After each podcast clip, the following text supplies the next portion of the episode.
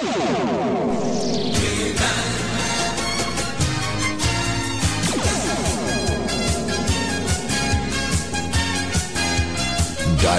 from both Eternia and Etheria.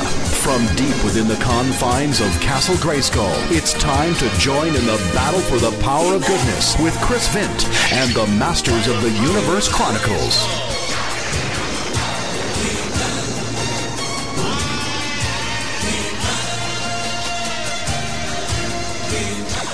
Hello, folks, and welcome back to another packed edition of the Master Universe Chronicles. Uh, some old faces, some new faces. Uh, you'll find out why in a couple of minutes. Um, just wanted to say uh, thanks to everyone who um, sent in stuff to do with the San Diego uh, Comic Con. Um, obviously, there was a lot of people saying that their their favorite figures were and stuff on Pop Culture Network, um, which was great to see. So uh, thanks for the feedback on the episode. Now, um, this is the first for Master Universe Chronicles. Well, actually, second. Uh, first uh, prize I had to give away was uh, Talks, um, the unofficial cartoon guide to He-Man and Master Universe, um, which of course went down very well. So I actually have a brand new competition uh, now. Master Universe Chronicles has teamed up with the retro T-shirt specialists at truffleshuffle.com. That's Truffle Shuffle as in, you know, Chunk from the Goonies, uh, to celebrate the launch of their exclusive and official range of He-Man and the Master Universe t-shirts.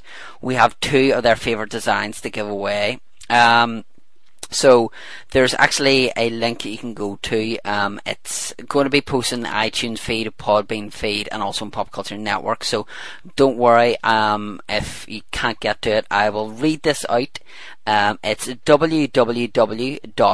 www.truffleshuffle. That's T R U F F L E shuffle S H U F F L E dot co dot uk forward slash store forward slash he-Man, so that's H-E dash man, dash masters dash of dash the dash universe dash C dash five four dot HTML. Um, now, the t-shirt that you're actually going to get um, is the one that has He-Man, Man-at-Arms, Teela and Orko um, pictured. Now, these actually go up to extra, extra large size. So, what I need you to do is to send me an email at vintoman at popculturenetwork.com or vinto316 at gmail.com. Again, this will all be in the synopsis, don't worry. Um, I need to know your address. I need to know your t-shirt size as well. Um, and there's this question that I need you to answer, which is, Obviously, you will hear later on that in the Filmation uh, series, season one, volume two, we talk about certain episodes, and one of the ones I choose is about a certain character that has three faces called Many Faces, and all I'm asking you is what are his three faces? Simple as that, or is it? Uh, you may need James Eatock's unofficial cartoon guide to He-Man Master Universe to find this out, you may need to pop in a DVD of either that or the Mike Young production show. Uh, so send me that there. Now, the competition will run for a month. Um, so that does mean that whenever this episode goes out, let me just double check when that will be, folks. Um, so this episode will go out on the 14th of August. You will then have until the 11th of August. I'm giving you, 11th of September, sorry, we can't work backwards. Uh, 11th of September um, for you to get your entries in. The entries will then be uh, randomly chosen, um, and then the winners will be announced on the next show, uh, whatever that will be. There's a couple of ideas I've had, just need to round up a few people. Um, speaking of people, um, this show is dedicated to uh, Rob and Crystal Bass and their new rival Rebecca. Um, uh, it was actually on um, Sunday. Um, if I'm just t- terrible with dates, I beg your pardon. I think it was Sunday, the 31st of August. I'm going to say that uh, little Rebecca came into the world. Um, so congratulations to Rob and Crystal, um, two fantastic people. Rob is always welcome Master Universe Chronicles. So um, congratulations to them. And uh, the only best thing I could do is dedicate an episode to the bases, so we have all the bases covered, so to speak. So what's coming up in this um, show? I hear you ask. Well, I don't actually because there's nobody here beside me. So um, we're actually going to have season one, volume two discussion uh, with myself, uh, Dylan Cook, Mike Lacey, and Ryan Porter. Uh, but before that, we actually have some fan contributors. Uh, we have Netflix back, good old Netflix, and he's discussing Moss Man uh, this time. Uh, we also have Mike Lacey and myself doing a Q&A with M&C. And uh, we may have a little surprise one in here for you as well. I'm not going to divulge what that is, but you can uh, have a listen to see if anything pops up as well. We actually have some wee ad breaks as well. So anything you want to see in Master Universe Chronicles, let me know. Roger Lay Jr. Um, will be coming back on the show. I'm just trying to tie down the time. It'll probably be the end of August. If you have any questions for Roger Lay Jr. Jr. Um, about his upcoming documentary, Toy Masters, um, how He-Man conquered the world. Um, I think it's the subtitle. Um, if you have any questions about that, if you've seen the trailer on YouTube or if you've heard it in the last Chronicles podcast, make sure you send me an, e- an email at vintoman at popculturenetwork.com. That's V V I N T O man at popculturenetwork.com. Uh, make sure whenever you send me an email, if it's a competition entry, if it's a question for Roger Lay Jr., please put that in the um, the subject heading. Don't please put hello. I will think it's spam. I will not open it. So if it's a competition entry or if it's a question, unfortunately, I'll just get thrown to the side. So make sure you say what you want on the subject heading. Um, so, right, we'll kick things off then. Enough of my rambling, but uh, make sure to enter the competition. Um, make sure to send in any questions you have for Roger Lay Jr. Make sure as well, if there's anything you want to see on Master Universe Chronicles, head over to popculturenetwork.com, Master Universe Chronicles home, and post in there. And thanks as always for listening and hope you enjoy the show and look forward to hearing your feedback as well on the episode. Okay, well, enough of my rambling. Let's hear somebody else ramble. Well, they don't ramble, they actually talk sense. Hello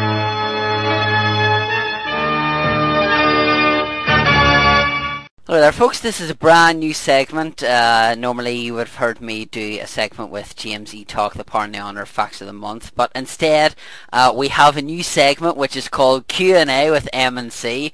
I'm the C, that's Chris, and who's the M? I'm Mike. Ah, you Mike see. Lacey. Mike Lacey. Hello, Mike. I should stop waving at the monitor. it's just a natural reflex when I'm saying hello.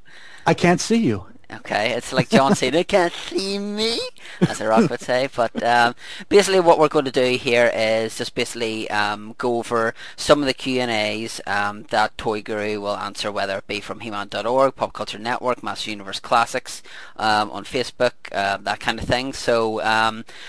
There wasn't really any um, this time because of San Diego Comic Con, but however, there was um, a thing to do with the Club Eternia subscription and all that kind of stuff. So I'm just going to read out exactly what uh, was posted on the likes of Facebook and um, He-Man.org, and then Mike and I'll get into the nitty gritty of it.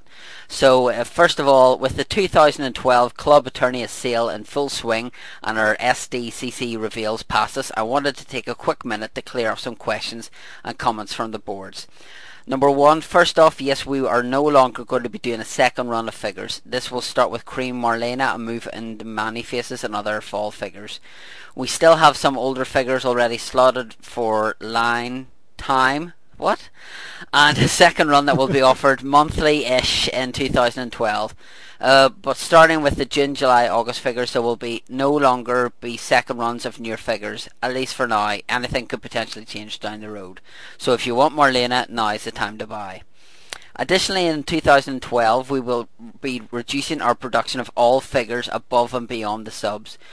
We will still have product on sale day for those who do not have a sub, but in general there will be a bit less. Your first, best and most reliable way of getting the figures you want is to sign up for the sub and the only way to get Shadow Weaver, our first Filmation character. This will be the case for all subscriptions, not just Master Universe Classics. Um, our Mattypalooza fan panel is available on YouTube. Just search Mattypalooza 2011 or you can go on to popculturenetwork.com and Pixel Dan posted it as well. Thanks to a great few fan sites. Uh, we still have the slides posted in a week or so, but you can watch the whole panel on the Q&A anytime online. All the figures revealed at San Diego Comic Con are final sculpts. By the time you're seeing them, we are just past the point of making any actual sculpt changes. Uh, keep those creative character contest entries coming. Um, he doesn't say this, but for all you US fans, of course. Um, a ton of uh, them have been coming in from all ages. Uh, the crayon entries from children are especially heartwarming. But wow, some of you have sent in some great photos of custom figures, while others have amazing concepts for toys regardless of their artistic level, which is all that really counts in this contest. Artistic skill is not a factor. All of the brand managers will do their best to check on, the boards this week. Hopefully this will answer most of the questions out there and I just can't wait to see how great 2012 will be. And there's a couple other points that Mike, Mike and I will talk about uh, first of all. But uh, the first point, Mike, uh, no real reissues of figures after Marlena and Many Faces. Uh, what are your thoughts on this? Well, I'm assuming that that was the whole point of the All Star sale was to start cleaning out whatever they still had hanging around because I think they were disappointed in the in the um, in the results of their reissues because they were hanging around for you know a couple of days for a week. You know, God God forbid it hangs around for a week. It's a that's a disappointing sale yeah. that doesn't sell out in a week. Um, a lot of people, you know, me myself, I didn't actually find out about the uh, the new figures until about six figures in, so I had to wait you know, a lot of times. I had to wait for uh, for reissues to to get some figures. You know, I, I feel bad for some people that that either you, you know they they don't have a subscription and they missed a figure that sold out real fast and they're waiting on reissues to plug the holes in their collection. And now you're saying that they're they're they're not going to reissue any more figures especially the the new figures. I know they're saying that they're going to reissue older figures like i believe this month they're reissuing a beastman and Gygor but you can't, right. you know. Yeah, that's, that's just typical my luck, isn't it? just found out about that today. Um, but you know, if you have if you have other figures, you know, if you need a Hordak or if you need an Evil-Lyn, you better get it during this All Star sale, or else you're you're not going to get one. Mm-hmm. Um, obviously, as well, um, with some of the newer figures that are coming out, um, a lot of people may think that that don't have a subscription will think, you know, especially in the top heavy months, say like November, like Bubble Power She-Ra, think I'll wait for a while and get her, you know. But there does seem to be, as you said, Mike, there does seem to be a lot of um, figures that seem to be hanging around for a while. Especially, I think it was the Eternian Guards that seemed to last the longest. Wasn't that right? Yeah, I th- I, I think that they expected that people were going to buy, you know, like army build with it and, and mm-hmm. buy three, four, and five packs. Not everybody can buy four like me. Um, Didn't. but uh, I, I, don't think that, uh, that that people did that. Now, if they had brought out horde troopers instead of oh, the Palace yeah. Guards, yeah. I think that there might have been a different it might have been a different story there. Mm-hmm. But um, I think that might have been the, the the first one where they hung around for a week or ten days or whatever it was, and they're like, oh, well, I think maybe we need to reel them in a little bit, reel yeah. in the production numbers, and, and, and kind of really start focusing in on on reissues and things like that. Um, obviously, with there is like a couple of big figures, you know, like Many Faces, obviously Marlena. Then we do have the likes of say, um, you know, Swiftwind. Uh, we do have the likes of say, uh, Demoman, which some people like, some people don't like. Uh, and then obviously next year we'll have like the Sorcerer. So it's going to be odd not to see them on in second print runs, whether whether it's a case of I I think it's maybe something that they should do like a like they're doing with the WWE figures they're doing like a vote. So what they should maybe do is like once or twice a year of people um members of He-Man.org or wherever or Matty's uh, forum themselves um, should actually vote for what figures they want to see redone. And if there's a demand for that, you know, whether they have to go into people um, pre-ordering them um, for them to get the sales and then crank out the things. That's the only way I could see around it. But I think it, I think it is a wise choice. I think a lot of people though don't want to sign up for the sub because they're just scared of how much you know they have to shell out. And even at that point, they actually added it up wrong. It was James Sawyer, um, guy who's been on the podcast a couple of times. Does does co- Chronicles Comics Corner for my mouth will work. Um, it actually they added up at four hundred seventy dollars, but in actual reality, it was actually five hundred and thirty dollars.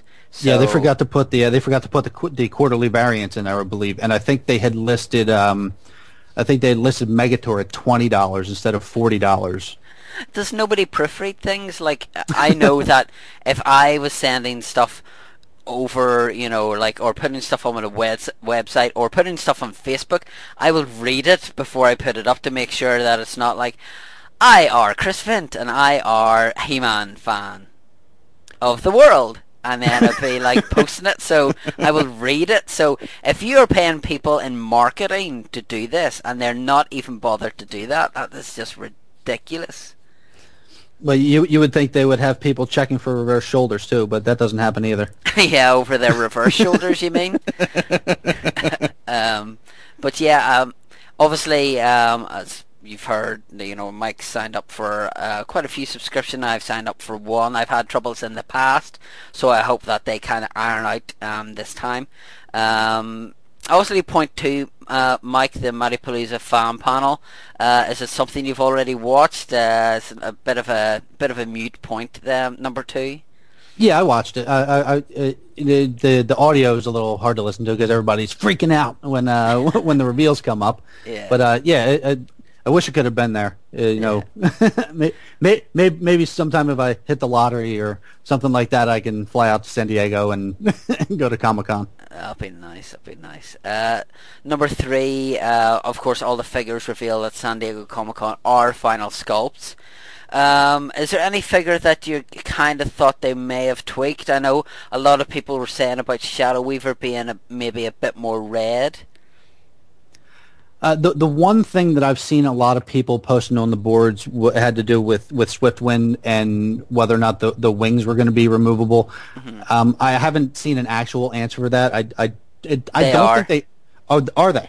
Yes. If you watch, um, Pixel Dan does a uh, walkthrough with uh, Scott Neitlich, uh, Toy Guru, and Toy Guru actually does take the wings off. Now, obviously, they have like a little hole hole in where the wings go in, so they do actually come off. Oh, okay. Other than other than that, I, I I don't think that there's too much of a problem with anything that I saw.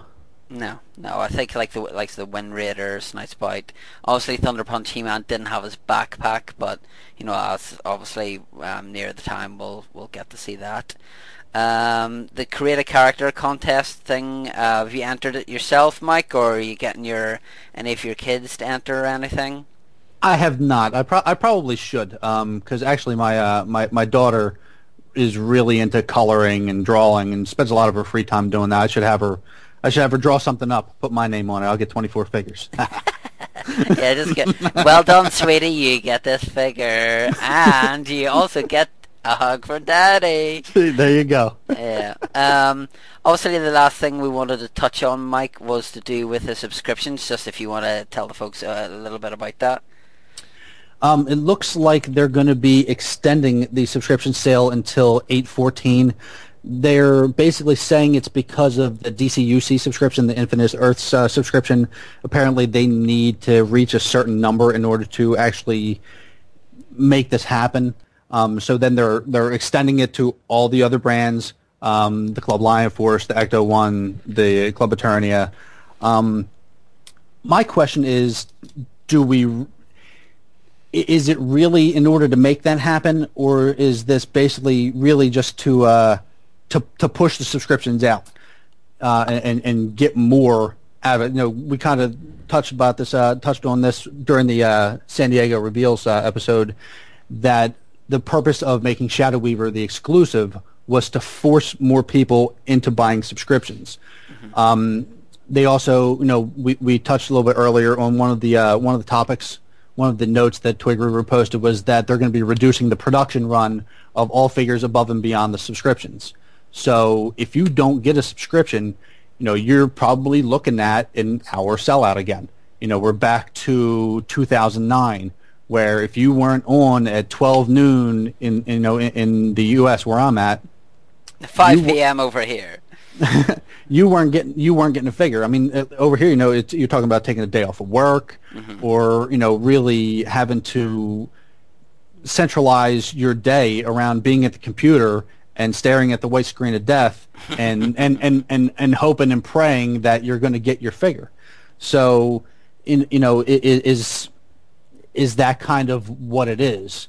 You know, saying you know. Um, we're going to you know we're going to reduce the, the number of figures we're going to make above and beyond above and beyond the subscription. You better get a subscription and if you hadn't made up your mind yet you know what? We're going to throw you a bone and we're going to extend it a, another week and you know try and pile as many in there as, as they can.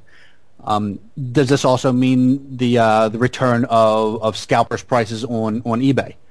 You know a lot of the prices have been coming down. You can get figures for you know for cost or sometimes I've seen actually at below cost on figures uh, on eBay and it seems like the scalper market really has kind of dried up.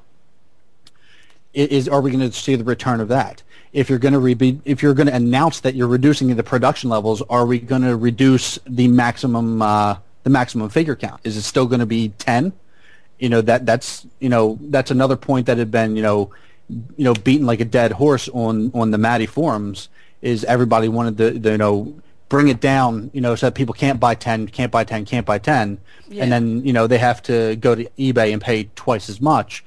You're you're announcing that you're going to be reducing the production runs. Are you feeding into that?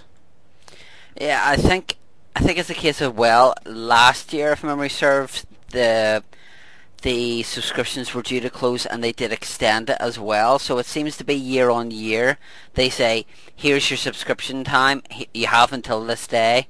And then they've went, actually, we'll, we'll sign this, we'll extend it. So whether it's a case of they haven't got the, as you said, the amount of subscriptions that they want and they're thinking, we'll extend this a bit, a bit longer.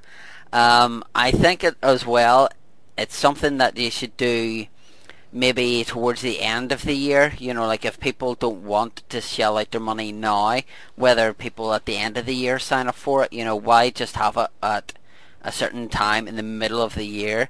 Fair enough, you've had the reveals, but then there's a lot of times that you'll think, what's in January again? What's in March? What's here? You know, because I, I know what figures are coming out this month, but for the, some reason, I'm kind of uh, at a mental block as to what's coming out next month because I'm focusing on the figures for near enough next year. Uh, oh no, next month's Hurricane Hordak and Leech. Actually, forget that. Um, but I, I understand what you mean about, especially with the scalper prices. You know, is it a case of production goes down, so then the cost for the scalpers goes up because they're acquiring a product that everyone else wants to get, and then they're going to sell it at a high price. And you know, like uh, scalpers may already be thinking, right, Shadow Weaver, 10 subscriptions from me. Uh, that's $20 for that figure. If I sell it for treble that, and then put that on eBay, then that's going to cover half, you know, like that's going to cover a good couple of months of my subscription for me to then sell that on and that kind of thing. But um, I think obviously Shadow Weaver is going to be the one that you see the biggest price on, uh, like you did with Wun-Dar. Oh yeah, Absolutely, that's that's the one that everybody's been clamoring for for well since the start since the start of the line. So and there's no max on, on the subscriptions. So a lot of these online retailers, you know, they're they're probably you know buying you know 20, 30 subs, specifically looking at that figure and, and salivating, going, "Oh man, we're you know we're going to pay for our whole subscription on this just one on just this one figure." Yeah, um, but like this year's subscription, I know a couple of people who've signed up and they got to the pre-Eternia Disguise He-Man, they got the sub figure, and then they cancelled their subscription. Yeah, I know they did make that easier. I know the, the, the previous year you, you really couldn't back out of it. Yeah. And mm-hmm. basically, I guess, in, in, unless you had your card changed or, or something, somewhere where they, they couldn't charge you for it. Yeah. But um, I, I know it's easier to back out this time. It, yeah, it probably will be interesting to see how many people do that. You know, get the Shadow Weaver figure and then say, "Oh, I'm done." hmm Yeah. Um, but no, I, I I'm in it for the long haul. You know, like fair enough. The only gr- one of the gripes that I have with Mattel is the shipping. Um, like I sent a um, the first run He-Man uh, mint on card, boxed, bubble wrap all around it, a couple little extras for Mike, and posted it. Came to about ten dollars, give or take a few pennies and they said that they'll be with Mike within about um, five to seven days. Now I pay ten dollars for Matty, um, and I have to wait a month for my figures. Well, I pay eight seventy for just one figure, and it's coming from within my country. So, I mean, it, it it it obviously doesn't cost that much to to ship the item. No, and obviously people say, you know, like why don't you go for the faster shipping? Yeah, I looked at how much that would have cost for a twenty-five dollar Queen Marlena. It would have actually cost forty-five dollars to send that UPS or USPS, whatever it is. I would have got it fair enough in a couple of days, but why is there no middle option? Why can't we get it instead of getting? It's from the sublime to the ridiculous. It's for three to five days to near enough a month. Why no in between? Why no? You know, like um, uh, airmail international packet. Why not even send it from China or somewhere like that, or Germany for the European fans? That's one thing that gripes me. But um, it's it's just a case of if they were to do that on the subscription and make it more beneficial. International fans seem to be getting a bit of a raw deal, in my opinion, whenever it comes to Matty. This is just my opinion. We can't enter the competition. We have to wait longer for figures. You know, not everyone can afford to go to San Diego to get like the exclusives. So some of us have to pay inflated prices if we can't get on Matty Collector, or some of us have good friends like Wade Thurman offer me to get me a figure there, and I know that Wade wouldn't have stuck his hand in. I would have given him more money for um, the hassle that he would have had to go for it. But it just goes to show that if you're in Europe, um, you need to have some really good friends in America, especially whenever it comes to the likes of say Granamyr, which will just completely annihilate people with custom charges. An eighty dollar figure. Phew. Now, how how, do, how does the custom charges work? I mean, obviously, I, I don't have to I don't have to deal with that, you know, being here in the United States. But I've never Yeah. understood quite how how how does that work? It's basically if it's anything over a certain value. So if you send me Gygor, if you say Gygor is a forty dollar figure, Oh, I said four hundred dollars. Oh well, then in that case, I'm broke and I'm gonna have to sell my house. Um, but it depends on the value of it. Um, like if it's over anything like say eighteen pounds, so say about thirty-five dollars, there's a good chance we'll get custom charge on it. I know a lot of people on uh, like Facebook and that kind of thing have got custom charge to do with it, and it's something that you have to be if you're committed to the line and you look at what is coming out then if you're getting say three figures in a package, there's a good chance you're going to get here's another eleven quid, another twenty odd dollar um, charge for that. So that's why I would like it to be shipped internationally for the international fans, but something that we can look at. But before we round up, Mike, uh, obviously there's the Q and A thing. Is there any questions that you're going to be posting on like Pop Culture Network, He-Man.org, um, to see if you could get answered by um, Toy Guru? Um, there's there's been a lot. There's been a lot already posted through uh, through Comic Con and through this Q and A. Some of some of these questions were ones that, that I probably would have thought about with uh with the final sculpts and and all that kind of thing. So I'm probably going to wait a couple of weeks, see if anything else pops up, and then maybe something you know maybe something new will come into my head. Yeah. I would like to see if there was going to be like uh like a another you know the way they give like a battle cat voucher um, even if there's somebody uh, someone on, on, subscription, if they can get like money off uh, the Wind Raider or something like that. Um, another thing I'll ask is about the 30th anniversary. Um, will we be getting a Skeletor screen of death rather than a Matty white screen of death? Because it just seems to make make more sense. But uh, anything you want to go for, Mike, just before we round up? Um, well, they they did um, they did I don't know if it was an official announcement, but we've uh, we've read that the uh, the 630th anniversary figures um, could possibly be entered into the subscription for 2012. Now, I don't know how this is going to work because I know last year they said that once the subscriptions were finalized and people had paid and, and whatnot, that they couldn't adjust them, that they couldn't mm-hmm. add anything to them. Like last year, we had the Palace Guards get bumped, um, weapons packs things that were outside of the subscription. It looks like that this year they may be trying to put them into the subscription.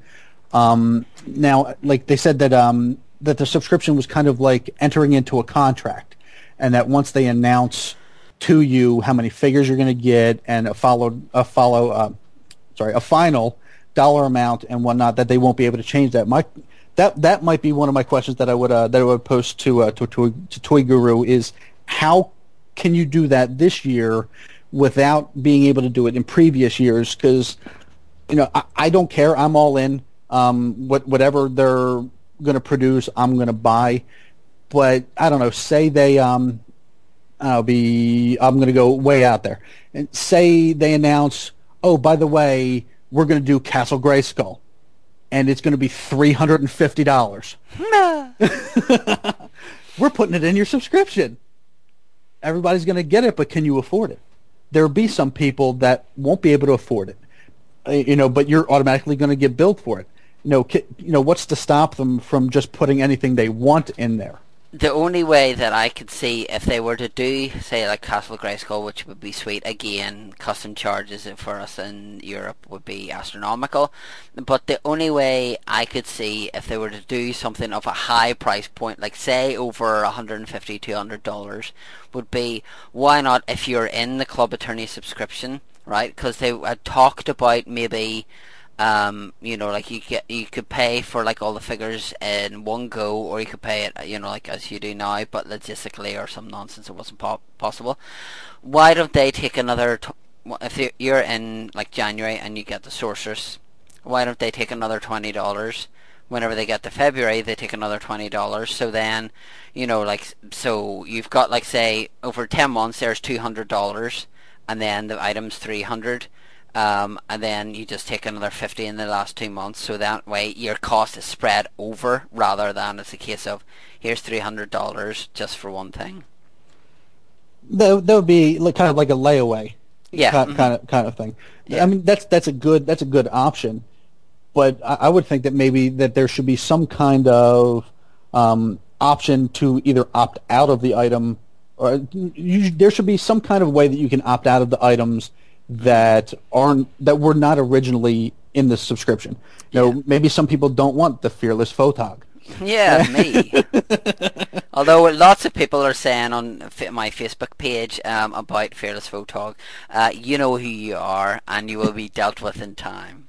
Carry on, Mike but you know m- maybe people don't want you know there's uh, people out there that, that don't like the original concept figure so maybe you don't want Draego-Man or maybe you don't want Demo Man.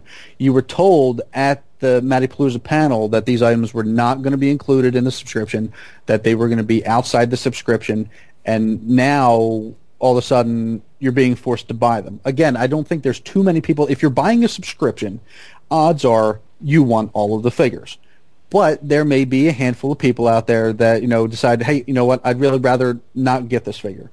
Um, those people will probably be the ones that are upset. I'm going to be fine with it because that means that I don't have to get on at the 15th of each month and stare at Matty's face uh,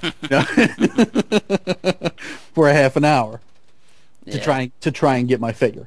Um, but I, I know this is kind of like it's it's like a, a double-edged sword where some people are going to be happy with it and some people aren't going to be happy with it we shall wait and see what happens. But uh, um, we will pick this up next month uh, whenever we see um, what Q and you know what Q and A things have come out.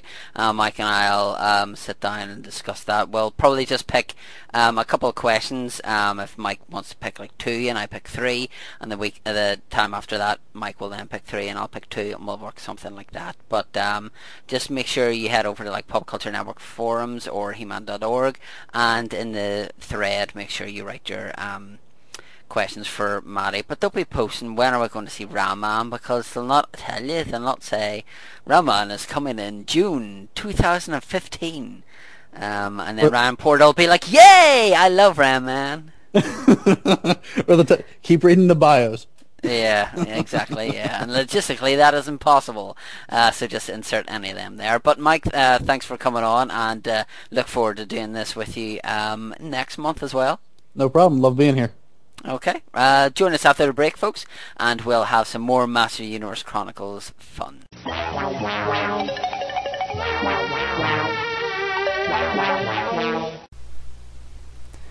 Greetings, everyone. This is your would-be host, Netlex, back to compare Filmation and Mike Young Productions' take on the heroic spy and master of camouflage, Moss Man.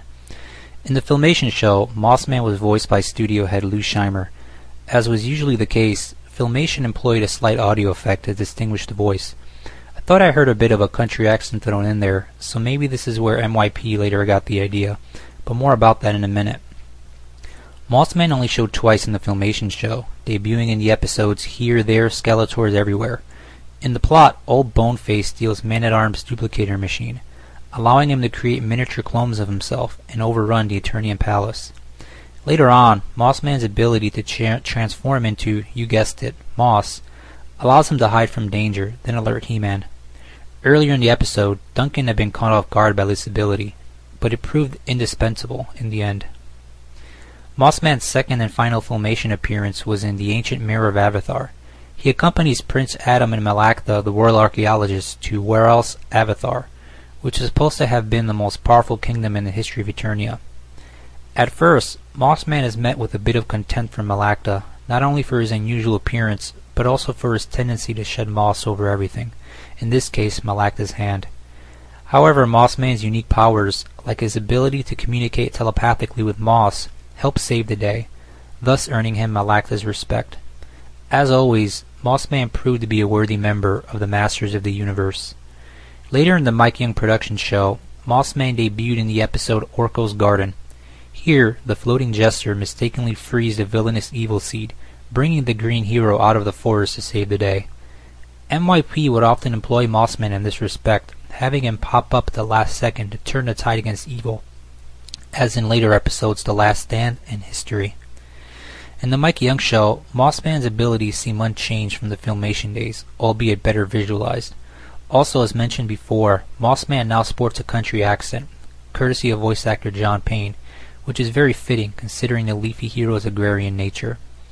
I enjoyed both the Filmation and Mike Young versions of Moss Man. They portrayed him as a slightly mysterious yet trustworthy friend, but I'll give my nod to the Mike Young version just for that slick country accent. Well, that brings this segment to a close. Thanks again for tuning in to Masters of the Universe Chronicles, and feel free to give me any feedback on the Pop Culture Network forums. So until next time, this is Netlex, wishing you all good journey. What do we have here? It's Castle Grayskull. And it's mine. Not so fast, Beastman. He-Man! You can pit He-Man against Beastman playing for the power of Castle Grayskull. You have to put the castle together. Beastman's escaping. The throne, Dad. Dad, you saved the castle.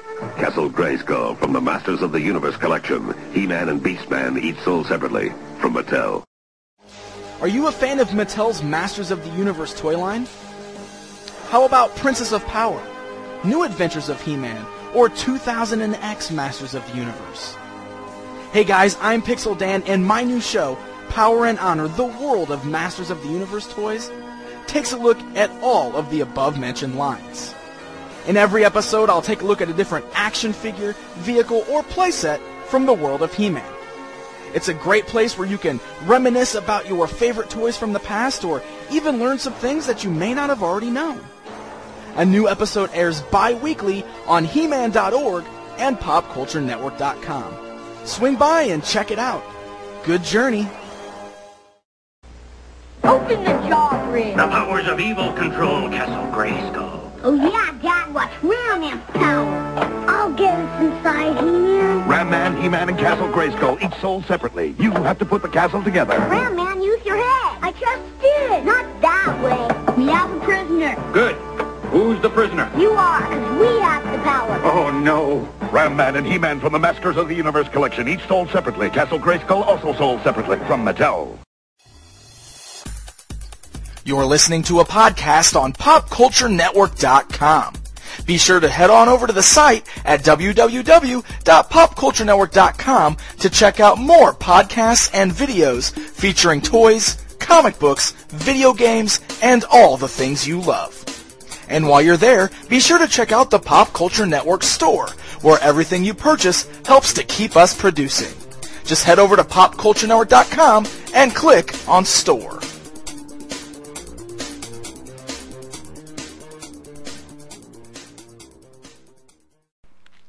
Hello, welcome to another fun-packed edition of Master Universe Chronicles. This time we're going to be discussing uh, Filmation Series 1, Volume 2. But before I actually go into that, I'm joined by three people, um, and uh, I'll just introduce them first of all. So, returning to Master Universe Chronicles is Ryan Porter. Hello, Ryan. Hello, Chris. How are you doing? I'm doing very well, thank you. And yourself, sir? Uh, so far, so good. So far, so good. It'll get worse, believe me. Um, if if last time with Mike and Dylan's anything to go by, it'll get worse. But anyway. We'll stay, op- we'll stay optimistic. yeah. We'll be optimistic, though. Um, so next up's Mike Lacey. Hello to you, Mike. Hello. How are you then, sir? And uh, I, I believe you had fun ordering your four subscriptions then. Ah, yes, yes. Empty pockets, empty pockets. It'll be worth it. and the other voice you hear is Dylan Cook. Hello, Dylan. I'm not waving to the monitor this for my lesson. How are Hello, you, sir? Chris. I'm I'm fantastic, thank you. Okay, before we get on with this here, um, obviously there was another cartoon that kicked around in the 80s, same time near enough as Master Universe, which was Thundercats. I just wanted to get brief, um, just uh, little tidbits from yourself. Um, Ryan, first of all, did you watch Thundercats, and if so, did you enjoy it? I did watch it, and it was amazing. That's all I can say, because once I get going, I'll never shut up, so I'm just going to say it was amazing. okay. Dylan? Oh yeah, I watched Thundercats. It rocked. Not Mike? as good as He-Man, but it's good. Mike, what about you? Yeah, it was great. I loved it. Okay, just wanted to get um, your thoughts on that there. I pretty much agreed with you, and uh, a certain little twist. I'm not going to put any spoilers, but a certain little twist that I didn't see coming, which I thought was good. So, um, as we've said, we're going to go through season one, volume two. Um, all the guys have picked out their chosen episodes. Uh, first up's Mike with the Dragon's Gift. Uh, I'm going to read, if I can find I'm going to read um, out the little thing from the pamphlet here. And uh, so, Skeletor infiltrates the royal palace and using the weird, the weird of crystal. Okay, transforms Man-at-Arms into a crystalline statue. Uh, Teela, despairing at her father's plight, joins He-Man as he journeys to Castle Grayskull seeking answer from the sorceress. Unable to restore Man-at-Arms, the sorceress informs him that Granamyr, the oldest and wisest of the dragons and costs $80 of dark smoke, might know the answer. After overcoming many obstacles, He-Man and Teela arrive in Dark Smoke and discover that Granamyr will only help in exchange for a gift, a gift that He-Man cannot provide. So, Mike, uh, why did you particularly pick this episode? Well, first, uh, it, it's a Granamyr episode, and obviously, uh, if anybody if anybody's uh, has watched the Filmation cartoon, Granamyr is one of my favorite characters. I'm assuming it's one of the uh, one of everybody else's favorite characters as well. I think Filmation handles dragons really, really well. Um, the uh, the episode starts um, with basically with uh, with Randor asking where Prince Adam is, and uh, Man at Arms says that he's uh, he's been very busy lately with government problems, which uh, Teela says I wouldn't call uh, Lady Amanda a government problem. Bill, Cl- Bill Clinton should have used that line. Adam's Adam's a pimp in this episode. uh, this it doesn't really uh, really please Randor that uh, that Adam is not neglecting his duties. So Randor kind of uh, puts Adam in his place when he comes bumbling in with Cringer. uh, he tells Adam, you know, Adam tries to explain where he was, and Randor uh, basically chastises him and tells him, you know, save your story and take your place. mm-hmm. uh, then we see that uh, the ambassador of Theron has come to provide a gift for Randor, and uh, it ends up being a bust of Randor. As he uh, as he's approaching Randor, both Man at Arms and He Man realize that it's Skeletor in disguise. Uh, Man at Arms then uh, he intercepts Skeletor and takes the bust, which turns him into a crystal. And then Adam leaves change into He Man. At which point uh, Teela grabs a sword, and we get a, a, a, a sword fight between Teela and Skeletor, which I think is uh, it, it's always nice when you see Skeletor interacting, you know, battling with someone other than He Man. Mm-hmm. A little bit of a, a little bit of a twist.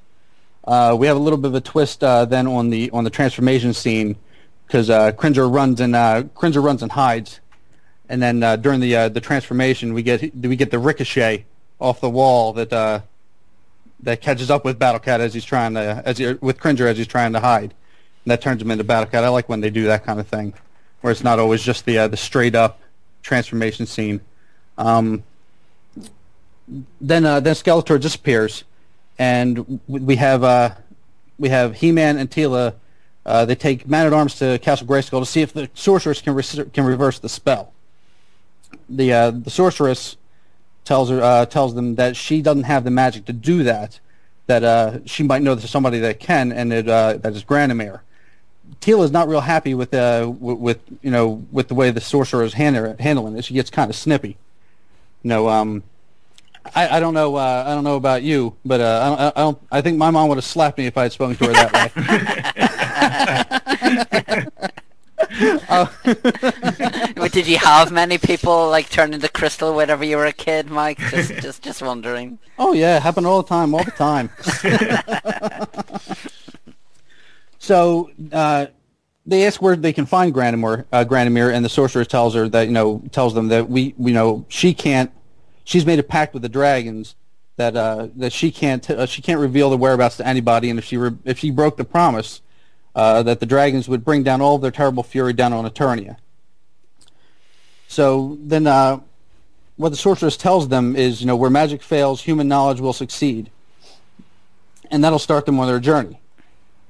So they uh, they go to they get transported to the uh, to the royal library, and He-Man realizes that it's the books that'll tell them where they can find Granamyr um, they correlate the ice trolls with Granamyr and realize that they uh, they need to start their search in the ice mountains.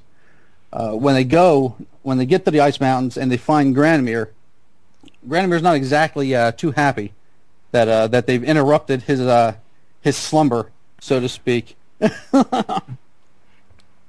when um when they when they reach Granamyr's pit and they and they ask him for his help, uh, this is this is the the part of the episode that I, I really like is the Granamyr parts because he has so many good quotes in in, in this episode.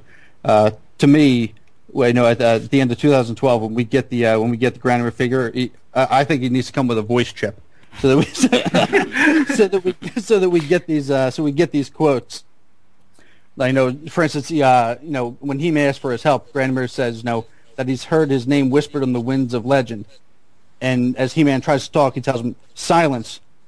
I did not say that I respected the name, only that I had heard it. no other, you know, other quotes. You know, uh, He-Man, you know, says, "No, we don't want to fight you, but we will if we have to." And Granamyr replies with, "Granamyr does not fight humans. Granamyr wins." so finally, you know, Granamyr tells them that uh, you know, if, if, he's to help them, or if he's to even consider helping them, that they'll need to provide him with a gift, and that gift is that they need to go to the center of the Forgotten Forest and chop down the Sky Tree and bring it to him as a gift, so he can watch it burn in his fire pit, and then he'll even consider saving Man at Arms. But if they fail to bring the gift, then he will send them to the realm of demons. So they go, they go to the uh, to the Forgotten Forest, and they uh, they find they find the Sky Tree, and He-Man reluctantly decides that uh, that he's going to have to chop it down. Um, then uh, when the, when the Sky Tree finds out, you know what exactly had taken place, he accepts that fate. Uh, he accepts that you know that if that if he if he needs to be chopped down and taken to Granamyr, then so be it. And at that point, you know, He-Man comes to the heroic realization that that he he just can't do that. You know, he can't he can't you know just, you know he can't give he can't take a life in order to save a life. So they go back to Granamyr, and they don't have the gift, and Granamyr's not happy. So so uh, He-Man says, you know, if if you need to send us to the realm of demons, then then you then you need to do so. So Granamyr realizes that he has not just you know a regular human that he has dealt with in the past. He has a special, you know, a special human standing in front of him, and he decides that he that he that he will help and that uh, that they will save Man at Arms. So I think it's a, uh, a pretty good a pretty good story of of, of sacrifice, um, explaining that you know. You, you know sometimes uh, you you have to sacrifice for the uh, for the good of others, which yeah ends up, you know, which to me is truly the moral of this story. Okay, cool. Um, Ryan, Dylan, do you have anything to add to what Mike um, was saying there? I guess I'll go first. Uh, um, um, I again, the Granamyr episodes, like Mike said, are fantastic, and I think that Filmation does a great job with their dragons, yeah. and that they're old and they're wise, and he's sitting in the middle of a treasure room, which is very uh, typical of, of, fantasy and dragons and things like that. So the way they portray him is great, and he does have some fantastic lines. I think it's really nice, actually, that he's going to be red because this one's kind of loosely based off the mini comic where he was green. Mm-hmm. But I think for all the flack that Filmation gets especially from a certain contributor who's not with us today. uh, I wonder who you mean, Ryan. I don't. I can't remember his name. Yeah, it's not, probably not worth remembering. Unfortunately, but, uh, all the bases aren't covered in this episode. But anyway, no, that's right. But um, I think this is one of the cases where Filmation did a better job than the comic in telling the story. Granted, the comic only had 14 pages to to get the point across, but I actually I actually really like the the Filmation Dragon's Gift much much better than the. Uh, than the mini comic of Dragon's Gift. So yeah, this is this is definitely a fantastic episode, and if Mike hadn't picked it, I'm sure the rest of us would have. Okay, Dylan. You're gonna hate me now. Oh. no, no, I, I actually really, really do enjoy the episode. I'm just not a fan of Granamyr's design completely because he, I love everything from his neck upwards is great, and then he's just this dumpy dragon, which I'm, I'm not too fond of. I quite like what was it? Um, I just watched the other Granamyr episode on the discs, and there was Shadowwing, and I much prefer his design, but I can, you know, I, I can see what they were going, what they were going for with it. But uh, yeah, no, it's, it's really good. I like, I like the fact that Granamyr that he's quite a grey area because got, he's he, jeal- he shows jealousy towards the Sky Tree and that he doesn't like something that's older than him, but yeah. he, he concedes because it's like the human has, has done something that's worthy, so he doesn't mind so much. It's it's nice. Okay. Okay, uh, we'll move on to Dylan's pick. Uh, Dylan has decided to go for both parts of House of Shokoti, so he's going to cover part one first of all. So I'll just refresh memories as to what happens in this. At Castle Grayskull, the sorceress explains to He-Man that strange incidents have been occurring in the sands of time ever since a pyramid appeared one night and disappeared. After a brief battle at the fortress in the sands, the heroes encounter a villain named Lord Mask who escapes. Prince Adam approaches the royal archaeologist Malaktha uh, about finding the pyramid, and along with his apprentice Stanlin, uh, they journey to the sands of time. Mask in disguise delays their expedition, throwing up new dangers. He-Man confronts Masks, but not before the villain has summoned the House of Darkness. So Dylan, shoot from the hip, sir. Why do you like this episode? Um, I just love how creepy it is, and it, without going into part two, which is creepier, but I'm a really big fan of the lead villain, Mask.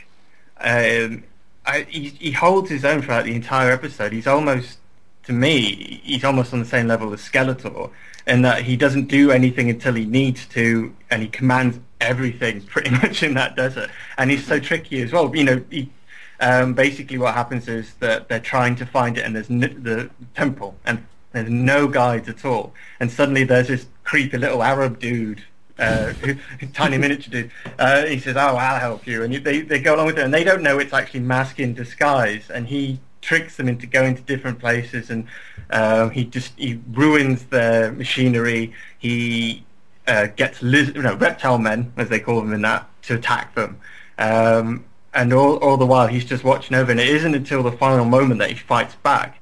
Um, but what's interesting is it's not He-Man who defeats him; it's Orko, and it turns out that by Orko's bravery or stupidity, he rushes in and rips off Mask's mask, and that seems to destroy him. I'm not sure if he'll ever come, if he would ever come back, but it, he he just kind of disappears and shrivels and dies, much like Wicked Witch in the West. Um, it's a bit of a comparison, isn't it? Um, but I'm, I also quite like the fact that we've got we've got someone new who's actually more of a threat because usually you do get a lot of Skeletor's goons who don't really do a lot. Although Trapjaw does appear in this, and it's nice to see him as a more mercenary rather than any allegiance to Skeletor whatsoever. Um, but they kind of part ways with him quite early on in the episode. Mm-hmm. But it, it's a really nice build-up because it you you get feeling that this whatever's in that temple is something that shouldn't be opened. But the other thing I love about it is it adds more to the history of Eternia as well, which I think is quite. I mean, it's just something I'm into. I love learning about backstories and things that happened, and uh, it's it's just nice that they've got like the archaeologist sect of, of the Eternian Palace to study this kind of stuff. Uh, the only thing I could have done without with is the child he just whines all the time. but that's basically what the kids do in this. You know, if it's not like Pody from It's Not My Fault, if it's not the other uh, wee kid from Double Edged Sword, whose name escapes me, uh, Chad, um, with his Furby. So he's a lot to answer for, that kid, uh, with that Furby name. But um, uh, before we move on, Dylan, um, obviously you've got three characters here. You've got Mask, you know, like you see Shokoti's face, and obviously we have Malaktha out of the three of them, obviously we've got filmation rights. You know, what figure would you want the most? Oh, I was, I was actually thinking about that while watching the episode.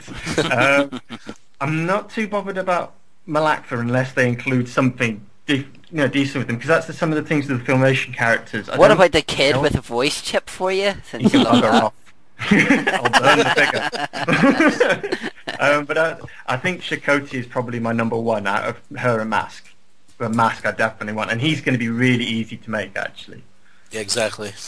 Yeah, really easy. The only thing they really need to make is probably the mask itself, that head. Yeah, the whole yeah the whole headpiece. Yeah, but other than that, they've pretty much got him. Uh, Shokoti as well. They've just got Evil-Lyn's body, and they'll just stick another head with a perm on it and a whip, uh, and use that cape that comes with Battleground Evil-Lyn. Done. Okay, uh, Ryan. Obviously, um, this here um, is the only two-parter in the filmation thing. Um, is it? Do you prefer this part, or um, will you probably chime in more whenever Dylan's talking about part two? Well, I think there's a lot of setup in part one, so part two is probably the more exciting part.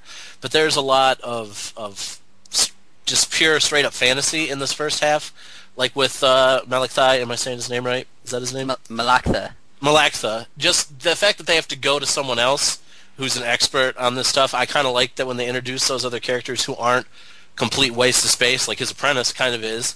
But again, but again, him having an apprentice is a very fantasy thing, and I do like uh, seeing Trapjaw moonlighting. I know Dylan touched on that, but um, I guess Skeletor was taking the day off and Trapjaw got bored. I, I don't know why, but I, I like seeing I like seeing them branch out. That's really cool. And Mask is a fantastic villain, as, as we just touched on. It wouldn't take much to get a figure out of him. So I like Mask a lot. Especially there was the one scene where he's like, "I'll get you, He-Man," and like he's just saying it like threateningly, not to He-Man. He-Man doesn't know he's there but he's just like, "I'll get you." One, you know, you messed with me, and watch. I can't remember exactly what he says, but uh, it's it's very menacing, and it's it's kind of just there, and you know, it's not confrontational at all. It's just kind of let you know this guy, this guy really means business, until Orko gets hold of him. yeah. Uh, whenever Dylan said bravery, I was just like, no, you cannot say Orko and bravery. They just they just don't go together at all. Orko and foolishness go together. um, uh, Mike, what are your thoughts on uh, this episode? Yeah, I like this episode. I obviously prefer the, the second half of the episode to the first half because uh, that's where all the, the action is uh, for the most part and, and whatnot. But I do, I do like these episodes where Skeletor. I mean, don't get me wrong. I, I love all the uh, the episodes with the evil warriors being the main villains, but it's it's nice every once in a while to see a substantial villain that's not part of Skeletor's crew, you know, be the uh, be the main baddie in the uh, in the episode. Yeah. So yeah, I, I I like this episode a lot. Uh, but like I said, most most of the action really comes in in the second part here. Yeah, there is, especially on this, there is quite a few episodes where we have people that don't really belong in Skeletor's, um, you know, Skeletor's army. You know, like you have pawns from the Games Master. Um, you also have Eternal Darkness. You know, with Dark Dream, which is a really cool villain. Uh, one of the episodes Ryan will touch on later. Um, you know, and obviously Count Marzo as well. Um, so and um, that kind of thing. So, uh, obviously, uh, you know, I think it was the second part was done first, and then because the it was like a lot of new animation they had to put into two parts so that's why it's kind of the second part I think has more um, grab about it than the first one. I'm not saying the first episode isn't great or anything but as like Mike said you know it's the second episode is probably where a lot of the the coolness happens and uh, I don't really remember watching it as a kid but I think watching it as a kid probably would have freaked me out but um, we'll move on to Ryan's uh, first pick which is The Sleepers Awaken which always seems to be one that I watch quite a lot so um, Good pick, Ryan. Um, while searching for winged horses, Prince Adam and Teela discover a mysterious castle whose evil inhabitants, Lord Tyran, Tyran, or however you pronounce it, and Lady Valtira once resided over 200 years ago. Lady Valtira awakes inside the castle and notices that Lord Tyran has already awoken. Searching for him, she encounters Adam and provokes a gaunt-looking stranger into an attack fueled by jealousy. He-Man and Lady Valtira escape into the castle, unaware that the stranger who attacked them is actually Lord Tyran, warped by the evil power that consumed him many over the years. Uh, if there's one thing I do not like about this episode, Ryan, which you'll probably touch on, is the little uh, dude Drago or whatever he's called, or Dra- uh, whatever he's called. The little. Oh, what is his name? Sago. Yeah, um, it's just like uh, the noise of that just drives me nuts. I love Sago. That's honestly, I do. Um, it's I guess it's the Disney fan in me. I got something for the little sidekick, uh, sidekick characters. But um, primarily why I picked this episode, I wanted to kind of stay off the beaten path. I knew like obviously things like Dragon's Gift would be popular, uh, and deservedly so. But uh, Sleepers Awaken, as Dylan touched on with House of Shokoti, kind of expands the world of Eternia and shows kind of how big and and old it is, and that there's this this castle with these this lord and lady who terrorized their uh, their area, their village, whatever you want to call it, so long ago. And the design of the castle alone is almost worth making it a pick. It's it's a very creepy kind of place, not quite as House of Shokoti creepy, but it looks like a giant, massive dragon, very Maleficent-esque actually. And um, one of the few things that bothers me about this a lot is uh, Lord Tyran in his in his gaunt, scary form looks a little too much like a Scooby Doo villain. like he's trying to get those darn kids out of his mill or something.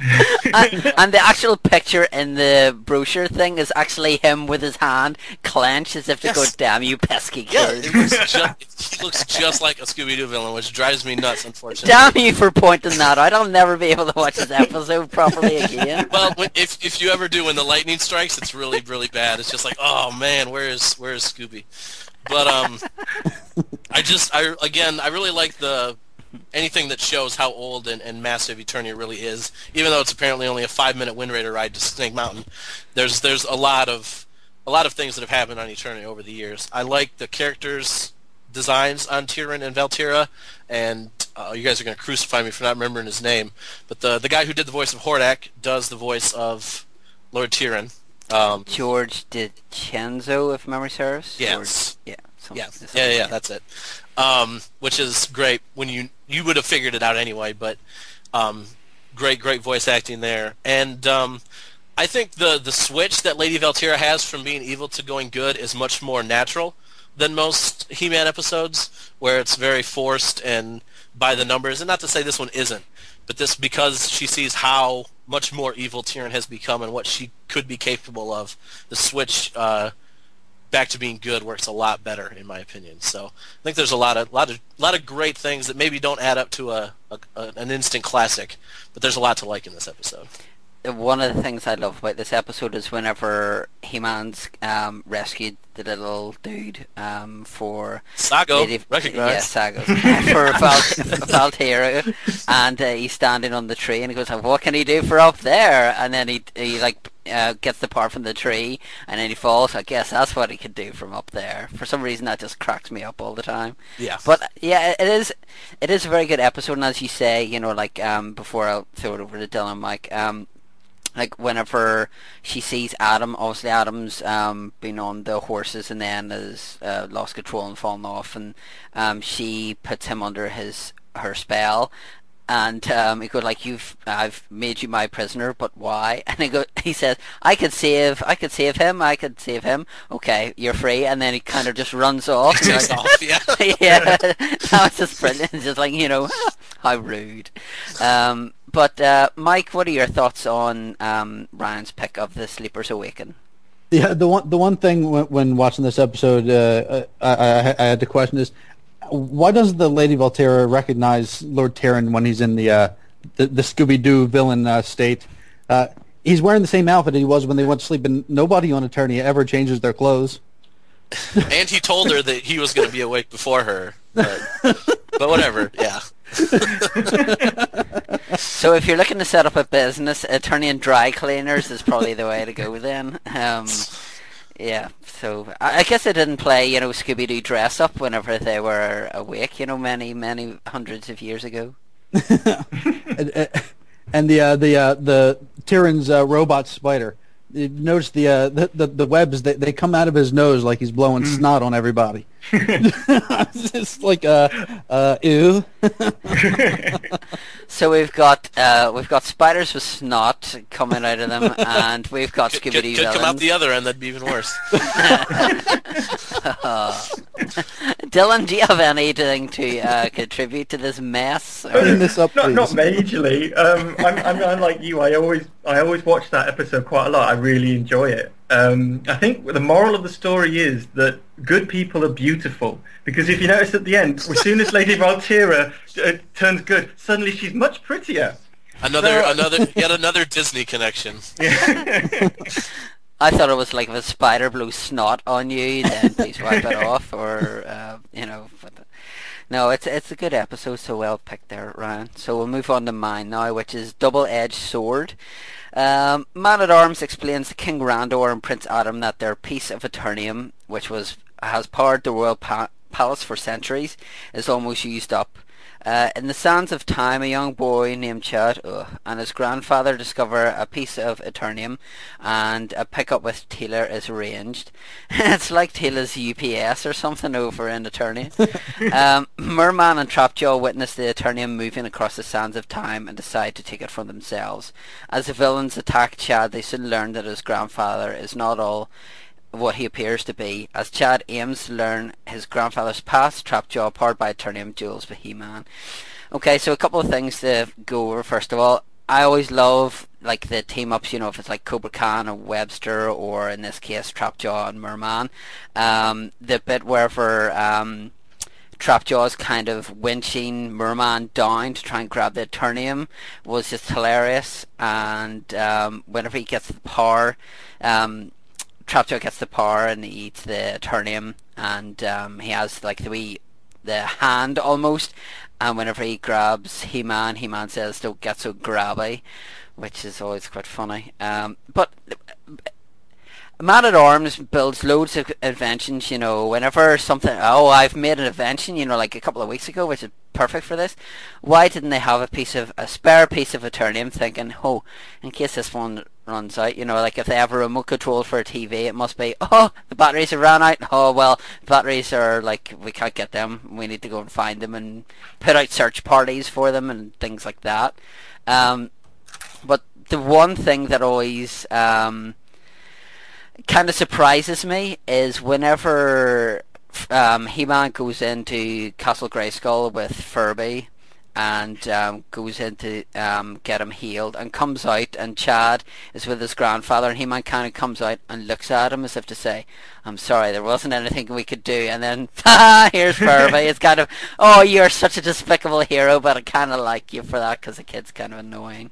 Um, but this is a time as well with the moral of the story. Was a kind of a case of, you know, violence isn't fun. Um, you know, like, and then He-Man refers to him, himself as a TV show, um, which was quite, quite um, a very nice moral because obviously in the start of the filmation um, Master of the Universe, there was a lot of people saying that it was just violence and um, people writing books like that, uh, turmoil in the toy box and all that kind of stuff. Um, kind of blaspheming um, Master Universe, which isn't right because if, it, if it's one thing, it's not as violent. But um, Ryan, excuse me, uh, Ryan, what do you got choked up there? What are your thoughts on this episode, sir? Um, I guess I don't have too many thoughts. Uh, we're back in the sands of time again, which uh, is something we'll visit again later. So apparently, uh, we, have run into an un, uneventful or, or unpurposed theme here. But um, I think just kind of like you said, just seeing the interaction kind of between the henchmen when they're when they're without Skeletor on their own, kind of the banter back and forth and the and the seaweed gag and stuff like that are kind of uh, yeah. always always amusing to see. Okay, Mike. I, I like this episode. There's a there's a a couple of one-liners in in in this episode, like when uh, Trapjaw has Merman with the uh, like the winch type attachment, and uh, and and it, and it snaps. He goes, "Oh, I guess that's why this is called the dropper." Damn you, Acme! and it, even Battlecat gets in on it with Orko when uh, when uh, Chad the, the the kid tells Orko that he's a funny magician. Battlecat goes, "Well, let's just say that he's funny." not, not necessarily that he's a magician, but uh, no. and, and what what I've never understood is, is, you know after after Trapjaw takes the bite of the Eternium, he just tosses it away, and and, and it smashes on the ground. It, it is you know Eternium's supposed to be you know the the strongest uh, thing on the Eternia, but you know if you drop it, it'll smash. it must be it must be a disclaimer, you know, Eternium you could build walls with. Don't drop it, however, otherwise it'll smash. And and, and do you think the Trapjaw, you know, he, he might want to save some of that for later? well, uh, you've touched on right. the thing. You've touched on the thing though that uh, Trapjaw is uh, littering, so that's basically what you've touched on, Mike. That's the moral. yeah, don't litter, folks. Well, for uh, something that's so rare and powerful on this planet, everyone seems to have a real disregard for it. Like he chomps and throws it away. Man in Arms doesn't pick up a spare.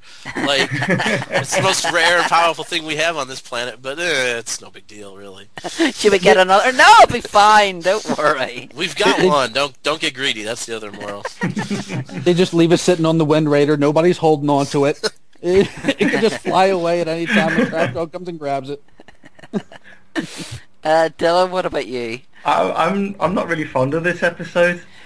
I'm sorry. I'm sorry. Why did I bring you on this I show? I know, I know. But no, it just, it just feels like um, a Warner Brothers Wile E. Coyote cartoon. You've got Merman and uh, Trapjaw acting as Wile E. Coyote with the dropper and calling up a big sea serpenty thing and all that, and they never seem to get anywhere. They always get foiled every time.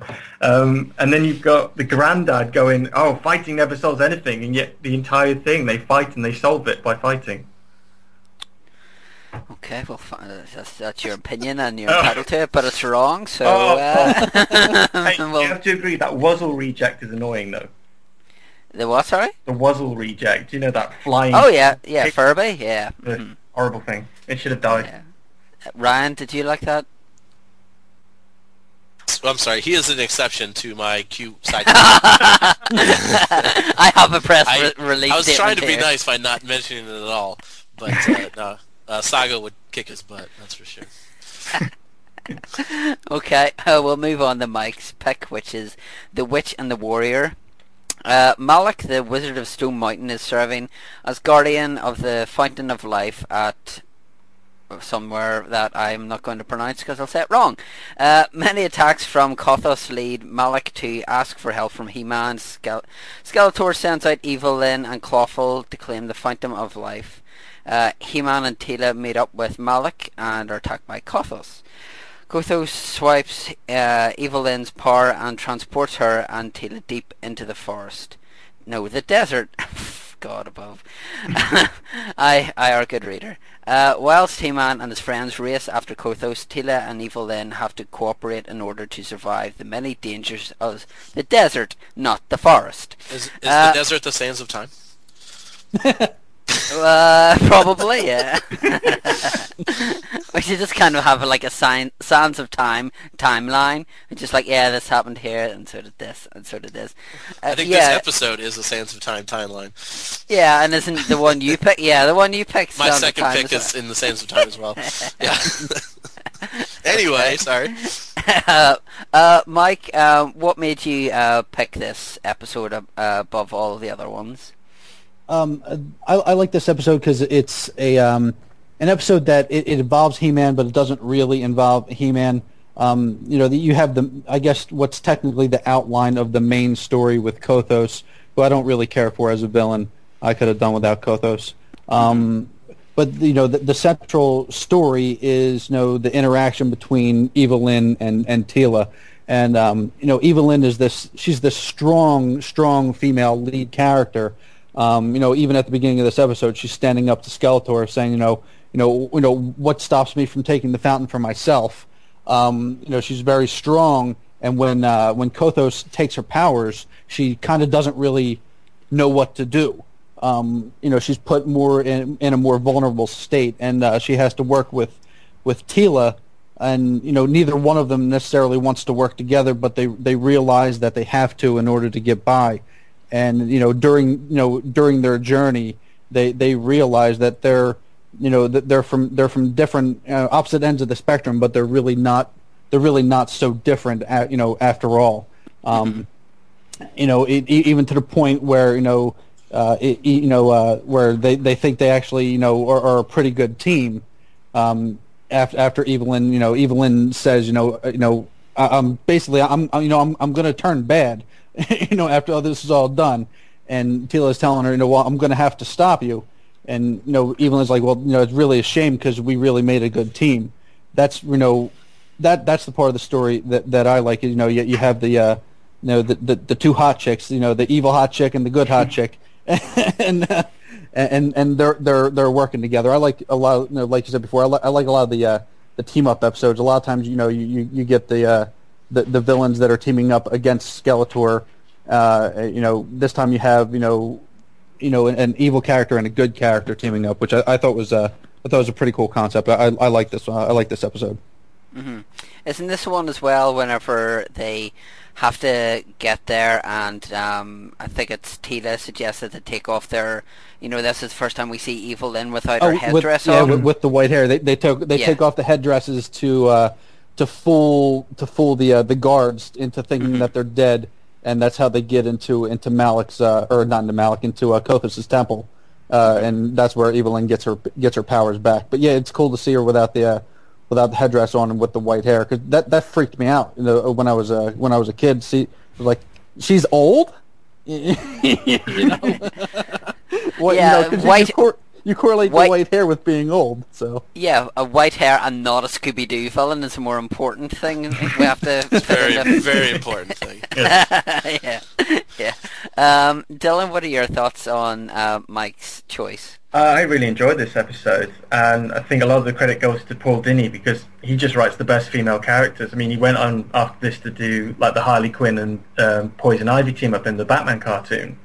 I mean, it, it was great to see them get along, but they they they admitted they knew each other's strengths and each other's weaknesses. I mean, even Evil-Lyn was willing to partner up with her later on, and was quite upset to find out that maybe Teela wasn't willing to do it. But it, it was good that she, that she wasn't made to black and white either. She, even at the end, after everything, she didn't take the uh, fountain for herself. She didn't fight the bad guys, the good guys, and she just left in a, in a ball of fire, cackling, admittedly but she, you know, she flew away. Um, and I, I, think it's it's nice to to focus on those two because they're quite a strong female strong female characters, and I wish they'd done that in the 2000X series because they seem to avoid having those two together. Really. Mm-hmm. Uh, Ryan.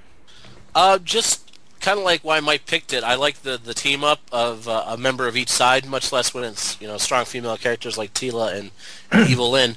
But you see us in, in in in like Star Trek a lot. One of my favorite sci-fi films of all time is Enemy Mine.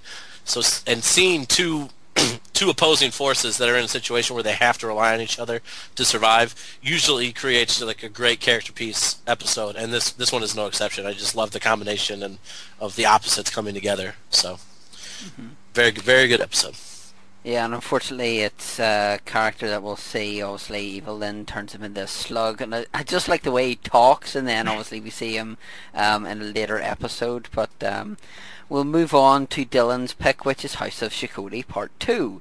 Uh, so it reads: the expedition party learns that a wicked sorceress, Shokoti, is connected to the temple when they discover her image on the entrance. Late at night, an impatient Stanley vows to see the temple and is pulled inside by evil magic. An apparition of Shokoti appears, beckoning Stanley to follow her. Uh, she explains that he will be present for the awakening of the sleeping beast. Meanwhile, He-Man, Battlecat, and Ram-Man battle the many nightmarish obstacles that Shokoti places before them. Shokoti monsters finally capture the heroes as Stanley flees with He-Man's sword of power. Stanley must overcome his fear, and the power of Shokoti is the power of fear.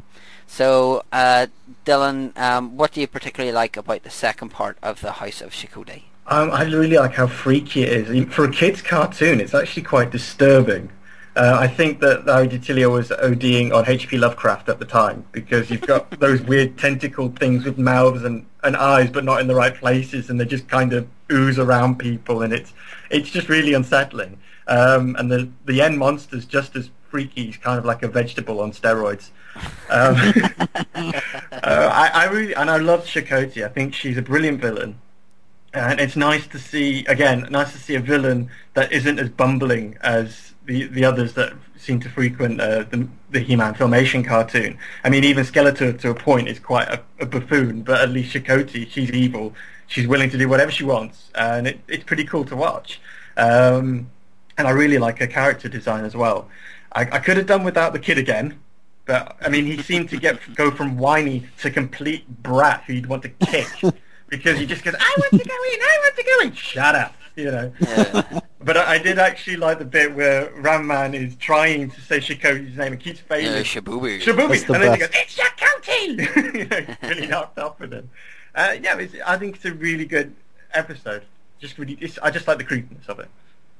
Mm-hmm. Um, I'd agree with you there. Obviously, whenever um, whenever um, he Stanley runs in and then has a sword and um, go like Shokoti, not afraid. You don't need to shout. She's standing right in front of you. You know, turn the volume down. But um, no, it is it is like by far one of the creepiest episodes. I think this and probably I think Evil Seed. Whenever I was a kid, like mm. the way he died and stuff, was uh, kind of uh, freaked me out. But um, you know, like a good choice for this this episode, and of course done by Larry DiTillio. So um, I think whenever obviously we're touching on the Witch and the Warrior, uh, Paul Dini writing one of the best um, female-driven stories. Um, I think Larry DiTillio in Filmation and in 2002 really could do no wrong. So, um, Mike, what are your thoughts on House of Shokoti Part Two? This this was an episode that actually you know it, it really I remember it scaring me quite a lot when I was you know pretty young. It, it's it's a very dark episode.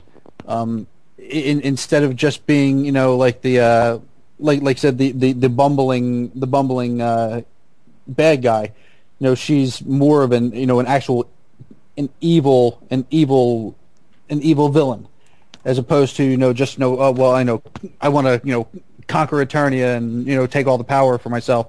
You know, she's more of a scary, freaky kind of villain. I I, I like that, and, and I like uh, I, I, like the all, all the uh, the the the mix of comedy in there with with Ram Man to kind of offset it a bit. Okay. Yeah, I think uh, I think it's nice that Ram-Man is more of the comedy relief in this than Orko because him just getting Shokoti's name wrong was just hilarious. You know, at the end you got it right. Go, oh, Shabubi.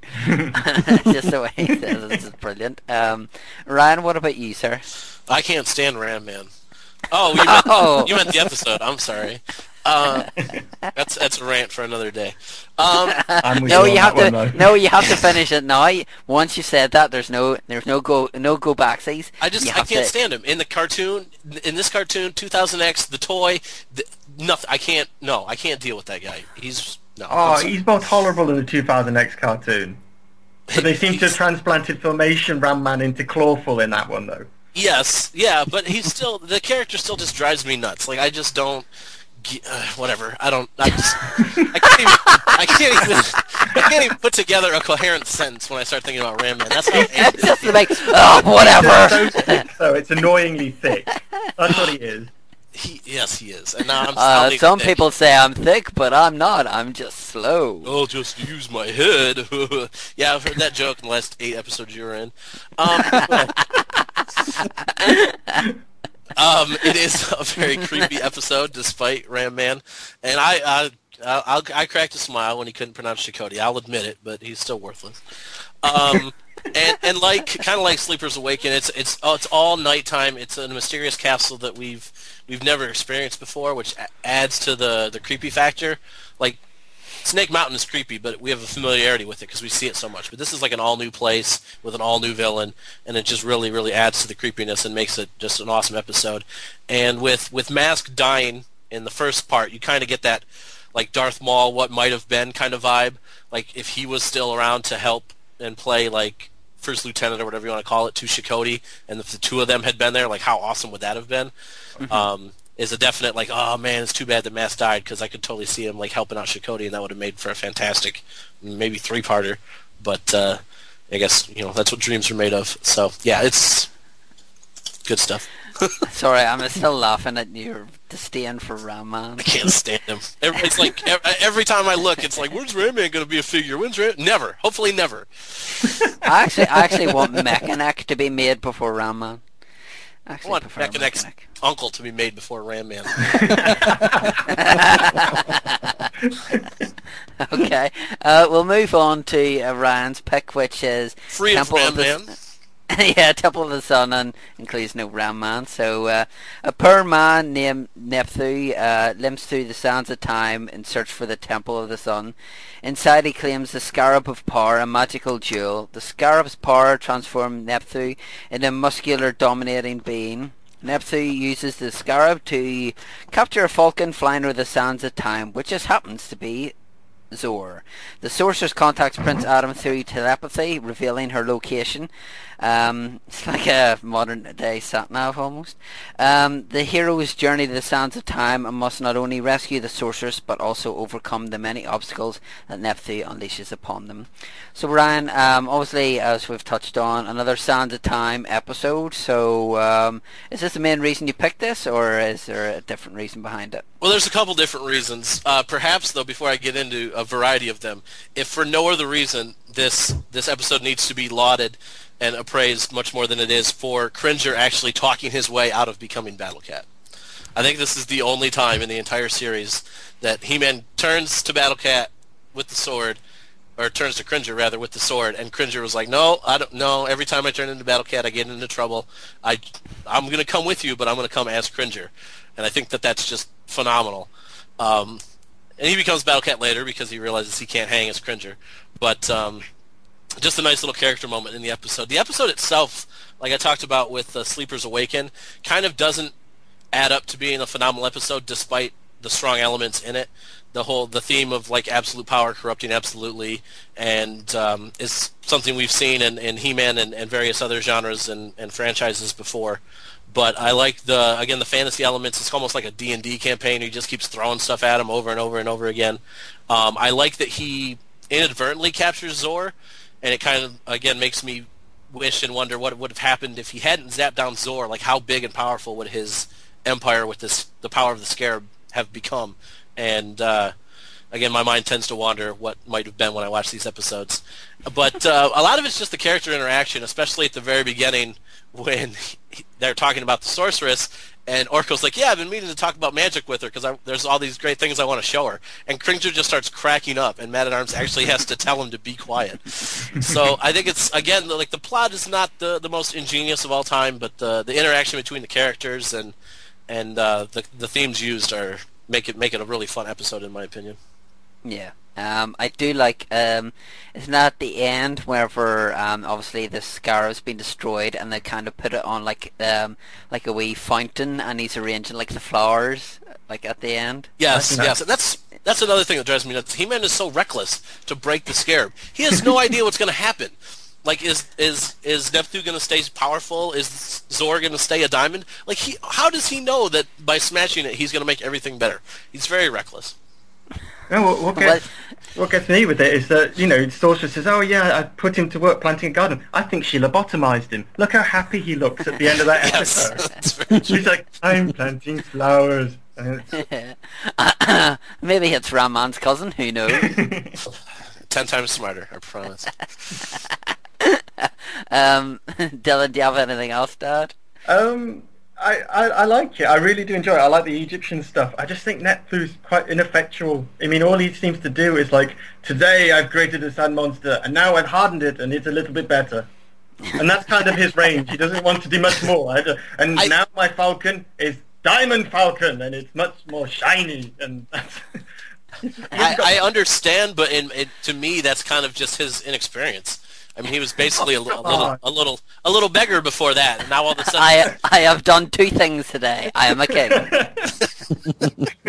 like, yeah, I understand he's a beggar, but come on, have some scope. Just making you, I, like, you, you are my general because you are the first Sandman. Now, now, now you are the general because you are now harder than the other general. oh, stupid man. uh, yeah, Mike, follow that. yeah. well, it's a, it's another Sands of Time episode.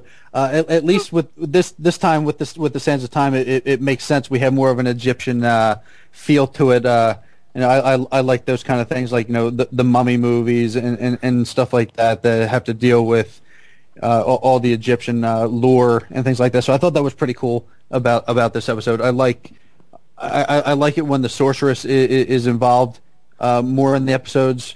You know, you got this one with uh, a lot of Zoar and uh, and and the sorceress, and it kind of centers around that. Um, it, it's a good episode. I like this episode. Okay. Uh, okay, we'll move on to my last pick, which is called The Mystery of Many Faces. So, I don't know what this is about, so I'll read it. Uh, getting ready for a celebration, Prince Adam, Orko, and Cringer run into Many Faces. Man at Arms has never met him, so Adam tells him the story of how they became to know Many Faces. Many Faces has terrorized the witches and invaded their fortress, alerting both the heroes and villains of his appearance. Captured by Skeletor, Many Faces had to make the choice between serving good or serving evil. Time was running out for him as the villains prepared to attack Castle Grayskull. Um, obviously, um, this is whenever we see um, the debut. Of course, there's only two episodes which feature Many Faces, which is this and Shadow of Skeletor. Um, so I, I just like the fact that um, Adam says, you know, like, oh, Man at Arms, this is Many Faces. Um, and uh, you didn't meet him, blah blah blah. And uh, Adam says, "Yes, yeah, you didn't meet him. That's right. Uh, uh, yeah, it was pretty pretty amazing." And Orko says, "Yeah, something I'll never forget." So they sit down and tell him the whole story, how they miss people like chanting and cheering and stuff in a room that's not that far away from them is beyond me. Um, but I do like the fact that um, you see him being almost like poached by both sides. You know, like he's um, with Skeletor first of all, and uh, the root of all the problem is like whenever the widgets start laughing, he says, "Don't laugh at me." So whether it's the case of he's not being taken seriously, and because he can turn his head three times, it's more like he's a comedy actor than he is anything else.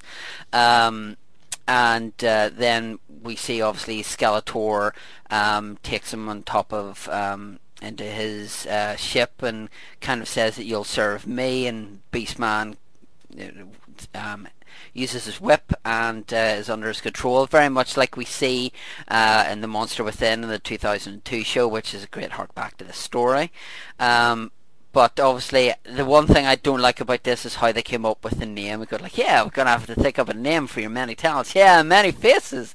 Like, oh, Orko, just stop talking, please.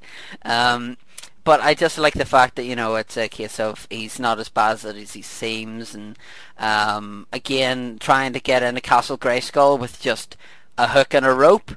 Seems to do the trick. It worked in the first episode and it's near working here. So sod all the other things. Just keep trying that way and maybe I'll get through. Who knows?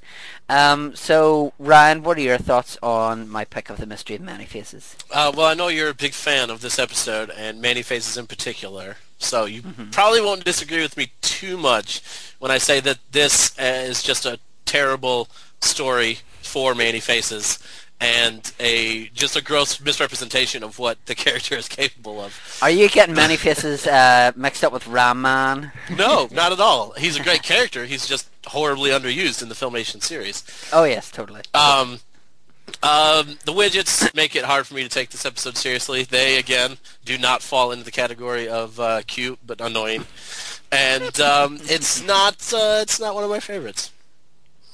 Okay, Mike, what about you? the, the, the the widgets kind of freak me out. That's that's why I'm not. Uh, that's why I don't have a problem with uh, many faces bullying them around. Basically, uh, I don't feel sorry for them at all. Um, yeah, they, they, always remind me of something like the wee people from the Moomins. They always remind me of. They're creepy. They should have been in the House of Shokoti. Eating them up first. But I, I, I, you know, one of my favorite things in uh, in Masters of the Universe is uh, when Beast Man can control Many Faces in the uh, in the monster form. So uh, you know, seeing that in this episode, I, that that's one of the things I I, I like. Um, but yeah, it's a it's a it's a it's a good introduction to to Many Faces. I, I like Many Faces. He's uh he's one of my favorite characters. Cool. Uh, you're not dead to me, Mike Ryan is. Uh, I didn't say. Never mind. he shut up, Ram Man lover. Um, Dylan, what about you, sir? I'm also dead to you, sir. I'm not a fan of this, but not because of many faces. It's the widgets. Those horrible. I think he should have obliterated the village, and I would have been happy because they would never have appeared again because they keep coming back like a virus. Uh, horrible, horrible things. I'll take Goebbels over widgets. Woman one. No, no, no. That small fat woman one's just so shrill, and you just want to shove her in a pit somewhere. But yeah, I think that I, I, prefer the the 2000X version. You know, the like the harking back. I prefer that one. Mm-hmm. Okay, okay. Before we round up, I'm going to spring something on you. Obviously, we've chosen two episodes. Um, I'll start with Ryan. Um, if there was one other episode that you could pick from the list, sir, uh, what would it be and why? Oh, that's a really good question. And yeah, you did spring this on me. Um, yes, I did. I would probably go with Pawns of the Game Master. Um, I remember liking it. I didn't rewatch it before this discussion because nobody picked it. But uh, um, I I like the the character of the Game Master and the whole. Well, the the title says it all. The Pawns of the Game Master and um, wow, uh, the the gladiatorial aspect of it, them being forced to fight and things like that, is just again a very popular convention, but it, it works it works well here. I can't speak on it because I haven't watched it in a while, really. okay. uh, Dylan, what about you? Um, I'm trying to remember its name now. It's the one where Granamyr's nephew wants to marry a human. Granimir returns. Yeah, return, yeah. return, of Granamyr. Return of Granamyr. Okay. Yeah, I just like how odd it and is. Mike's going, no, I was going to choose that one. Sorry. No, I just like how weird it is. Um, the whole bestiality thing going on with it. It's, very, it's just very strange. You know, it's like I want to marry a human, says this camp dragon thing, and then it's like I, I don't know. It's just odd, but I kind of find myself watching it just because it's so weird. Uh, Mike? I probably would have picked the uh, the region of ice, just because I, I. Damn you! uh, no, I, I like the fact that, that, that Orko has to pretend that, that he's He-Man in order to uh, in order to save the day, uh, and that uh, he he needs to have you know you know in, in an act of good faith he needs one other person freed and just so happens to be that you know he, he picks Prince Adam so that the real He-Man can come save the day and Orko can take all the credit at the end.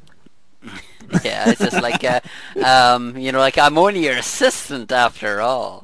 yeah, I, I was going to pick that one because it's just so humorous. But the one I would pick then would be the Once and Future Duke, um, just because we see the debut of Count Marzo in his Eddie Monster get-up and not his Class 2000X stuff. But uh, that's basically it for the Filmation discussion. So I'll go through you all here and just, if you have something to promote, go on ahead and do so. So Ryan, thanks for bouncing on Master Universe Chronicles. It's always fun to have you on and I should do it more regularly, uh, which I hopefully plan to do. So feel free to promote all the goodness um, that you do on Pop Culture Network, sir. Yeah, well, like, like you said, I am a fellow contributor on uh, Pop Culture Network. I'm usually hanging around doing the comics thing, um, either on my own in the Comics Corner, where I review the week in comics, or teaming up with Rob Bass for Comic Nation TV, which we're currently celebrating the summer of Captain America because it's Rob's favorite character, and he told me to.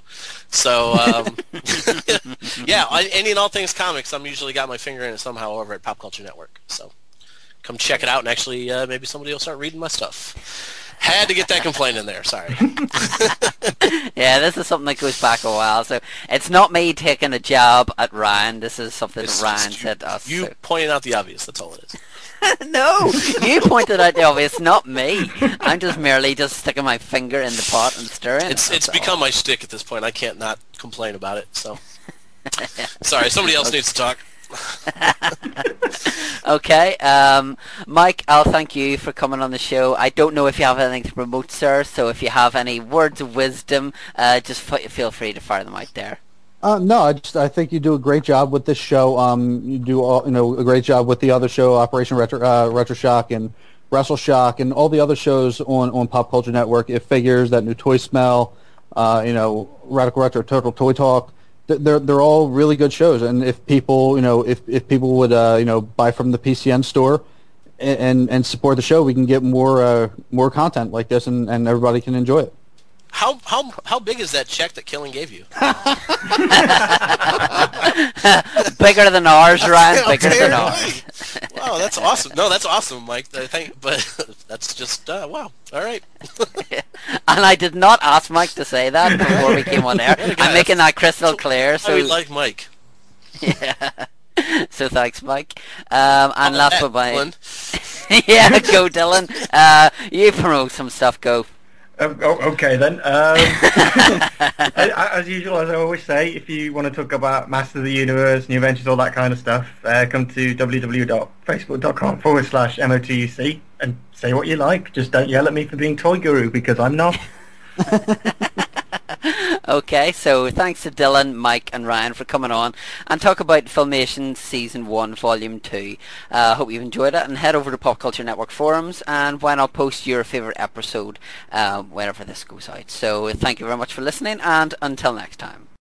Let the power return!